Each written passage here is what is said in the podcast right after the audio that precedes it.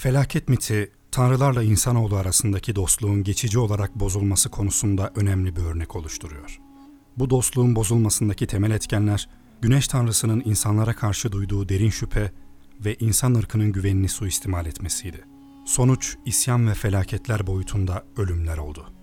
İnsan ırkıyla tanrılar arasındaki ilişki, Nil Vadisi boyunca dağılan sonsuz çeşitlilikteki mikro dünyaya dayanmaktaydı.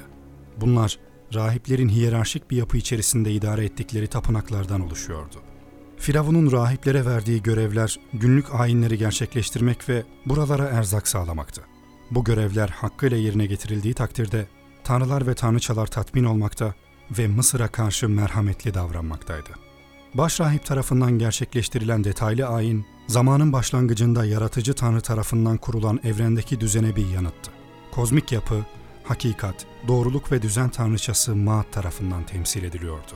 Firavunlar çoğunlukla yaratıcı tanrının kanunlarına bağlılıklarını göstermek amacıyla kafasında deve kuşu tüyünden başlığın bulunduğu bir diz çökmüş kadın şeklindeki temsili heykelini taşırken gösterilirdi. Tanrıçanın heykeline ikramda bulunma ve onun huzuruna çıkma sahnelerinin tümü açık bir şekilde tapınak papirüslerinde kayıt altına alınmıştır. Tapınakların duvarlarında Firavun'un sembolik olarak içerideki özel odada ruhban sınıfının üst mevkilerine atadığı temsilcilerinin eylemlerinden de şahsi olarak sorumlu olduğunu gösteren biçimde ayinleri yürüttüğü görülüyor. Bu sistem insanlar arasında Mısır tanrılarının kendilerinin yanında olduğu inancını sağlayarak iyimser bir hava yaratmaktaydı.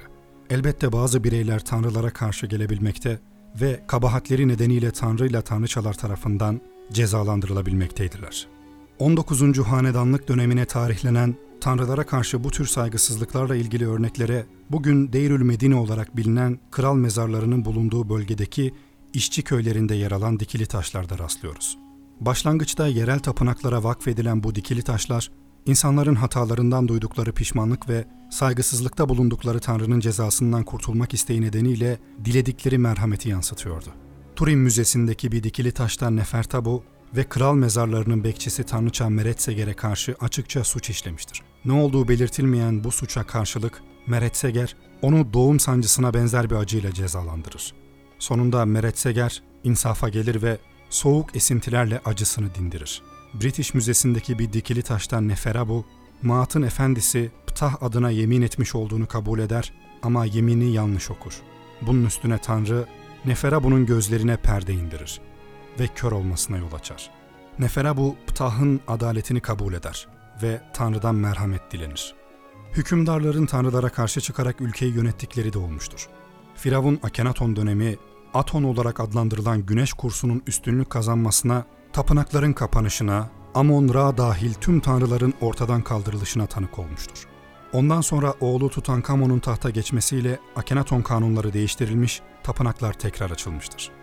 Karnak Tapınağı'ndaki bir dikili taşta Firavun Akenaton'un aşırılıklarının tanrıları nasıl bir ruh haline soktuğu anlatılmaktadır. Tanrı ve tanrıçaların tapınakları harabeye dönüşmüştü. Mabetler ıssızlaşmış, ve her taraflarını yabani otlar kaplamıştı.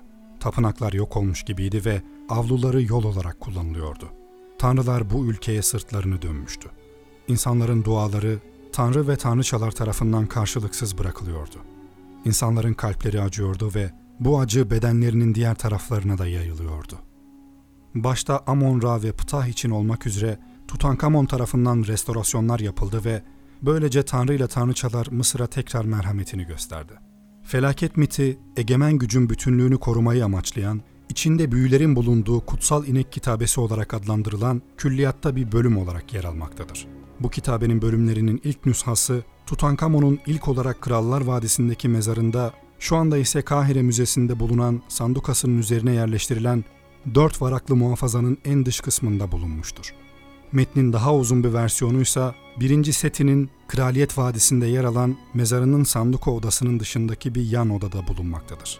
19. ve 20. hanedanlık dönemlerine ait diğer kraliyet mezarlarında bu kitabenin bölümlerine rastlanmakta ve bu da bu mitin makul bir tam metnini oluşturmamıza olanak tanımaktadır. Kutsal İnek kitabesinin rolü felaket miti ilerledikçe daha belirgin hale gelecektir. Olay Mısır'ın doğrudan güneş tanrısı Ra'nın hakimiyeti altında olduğu dönemde geçiyor. Bu dönem elbette tarihsel olarak ölçülemez bir zaman dilimidir ve ayrı bir mitolojik geçmişe aittir. Bununla birlikte önemli bir papirüsün ve Manetho'nun hanedanlıklarla ilgili araştırmasının M.Ö. 3000'lerde Mısır'ın firavununun yönetimi altında birleşmesinden önce bir takım tanrıların yönetimde olduğu dönemle başladığı gözden kaçmamalıdır. Kutsal İnek kitabesinin insanoğlunun Ra'nın ülkeyi yönetemeyecek kadar yaşlı olduğu düşüncesinden kaynaklanabilecek bir takım şeytani planlar yaptığını belli belirsiz anlatması yer alır. Elbette sonraki dönemlerde firavunlar yaşın iyi yönetici olmanın önüne engel olmadığını göstermek için detaylı önlemler almıştır. 50. yıl dönümü festivalleri hükümdarların üstün yeteneklerini yenilemek için tasarlanmış ve güneş tanrısının mevcudiyeti kemikleri gümüşten, eti altından ve saçları lacivert taştan yapılan bir tapınak putuyla canlandırılmıştır. Ra öncelikle yaratılış sırasında kendisinin meydana geldiği ilk madde Nu'dan söz eder. Anlatısında insanoğlunun kendi gözyaşlarından nasıl yaratıldığına ve şimdi de ona karşı komplo yaptıklarına değinir. Tüm insanoğlunu öldürmeden önce Nu'nun fikrini almak ister. Nu, Ra'nın gözünün insanoğlunun yüreğine korku salacağı ve onları yok edeceği cevabını verir. Artık Ra kendisi için yapılan planlara öfkelendiğini, insanların bildiğinin farkına varmış ve akın akın Mısır çöllerine kaçtığını keşfetti. Tanrılar da komploculardan intikam alması için Ra'yı kışkırttı. Ra'nın gözünün sembolik olarak ne ifade ettiği oldukça karmaşıktır.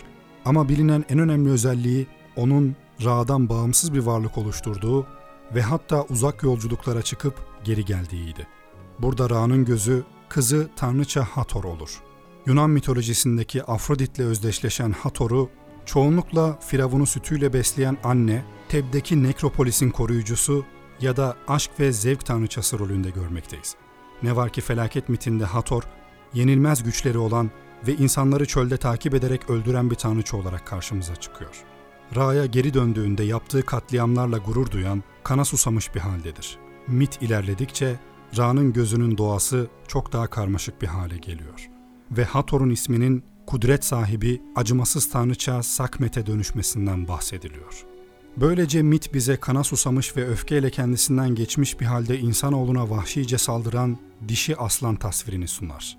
Ra'nın gözü ertesi gün yapacağı katliam için dinlenmeye çekilmiştir. Fakat güneş tanrısı öfkesini bir kenara bırakıp insanoğluna sevgi duymaya başlar. Bu değişimin nedeni hakkında herhangi bir bilgiye sahip değiliz. Ama Mısır'daki tapınakların ibadet için gelen insanlardan yoksun kalacağı ve sunaklarda artık tanrılar için adak adanmayacağını kavramış olması muhtemeldir. Bununla birlikte insanoğlunun yok edilmesi, yaratıcı tanrının oluşturduğu kozmik örüntüde büyük bir delik açacaktı. Ra'nın fikir değiştirerek insanoğlunu bağışlaması, büyük olasılıkla evrenin onlar olmadan anlamını yitireceği düşüncesi olmuştu. Bu son olasılık, Mısırlıların bedenin hiçbir parçasının bir başkasına devredilemeyeceği ya da yok edilemeyeceği inancıyla uyumluluk sağlıyor. Her ne sebeple olursa olsun Ra insanoğluna olan öfkesini dindirdi ve merhametsiz, kana susamış tanrıçanın kontrol edilemeyen hışmından onları kurtarmak için plan yaptı. Tanrılar insanoğlunu kurtarmak için tanrıçanın dinlenmeye çekildiği gece vaktinde hareket etmek zorundaydı. Ra elçilerini ivedilikle Asvan'a büyük miktarda kırmızı toprak getirmeye yolladı. Daha sonra Heliopolis'in önemli bir şahsiyetinde güneş tanrısının baş rahibine bu kırmızı toprağı sıkıştırıp köle kızların arpa birasıyla karıştırabilecekleri bir cisim yapmasını söyledi. Çok geçmeden 7 bin tane şişe insan kanı gibi görünen birayla dolduruldu. Gecenin sonuna doğru Ra ve beraberindekiler Tanrıçanın katliamı devam ettirmek için geleceği bölgeye girer ve kan görünümlü biraları dökerek avuç yüksekliğinde bir kan gölü oluşturur. Sabah olduğunda Tanrıça kanı görür ve bu beklenmedik sürprizin hazzıyla içmeye başlar ve zehirlenir. Sonuç olarak bir önceki katliamdan sağ çıkan insanları bulmakta başarısız olur. Mit, insanoğlunun cezalandırılması ve soyunun neredeyse tükenme noktasına gelmesinden bahsettikten sonra Güneş Tanrısı'nın dolayısıyla hükümdarın yeniden doğması ve kutsal ineğin sırtında göğe yükselmesiyle devam eder. Hem Tutankamon'un tapınağı hem de birinci Seti'nin mezarındaki tasvirler gök kubbeyi şekillendiren Mehet Ver ya da Büyük Tufan adlı ineği gökyüzü tanrısı Nut'la özdeşleştiren tasvirler içerir. İnsanoğlundan kuşku duyan ve onlardan bezmiş durumda olan Ra sonunda Mısır'ı terk eder. Ama bu Ra'nın görevini tamamen terk ettiği anlamına gelmez. Ra, insanoğlunun kontrolünü sağlamak üzere bilgelik tanrısı Tot'u vekil olarak görevlendirir. Tot, Ra'nın emriyle tüm bilimsel, tıbbi ve matematiksel bilgilerin saklı olduğu kutsal kelimeleri insanoğluna sunar.